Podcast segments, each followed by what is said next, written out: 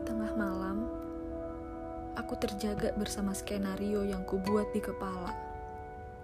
Tentu kamu tidak tahu, karena aku tidak mau. Kadang aku ingin membaca pikiranmu. Aku ingin tahu apa yang kamu pikirkan tentangku.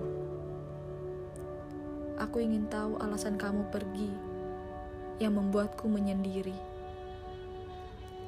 Terlepas dari itu, aku ingin berterima kasih padamu yang telah mengajariku tentang hidup. Terima kasih telah angkat kaki dan membuatku berdiri. Terima kasih telah menikamku dan membuatku terlahir kembali. Terima kasih telah mengajarkan arti kehilangan dan membuatku mengerti apa itu mengikhlaskan. Aku merasa beruntung kita pernah berbagi cerita pernah berbagi rasa. Aku tidak akan lupa. Kamu punya hak untuk menghapus cerita kita. Kamu punya hak untuk lenyap. Aku tidak akan memaksa. Silakan pergi sesuka hati. Sekali lagi, terima kasih.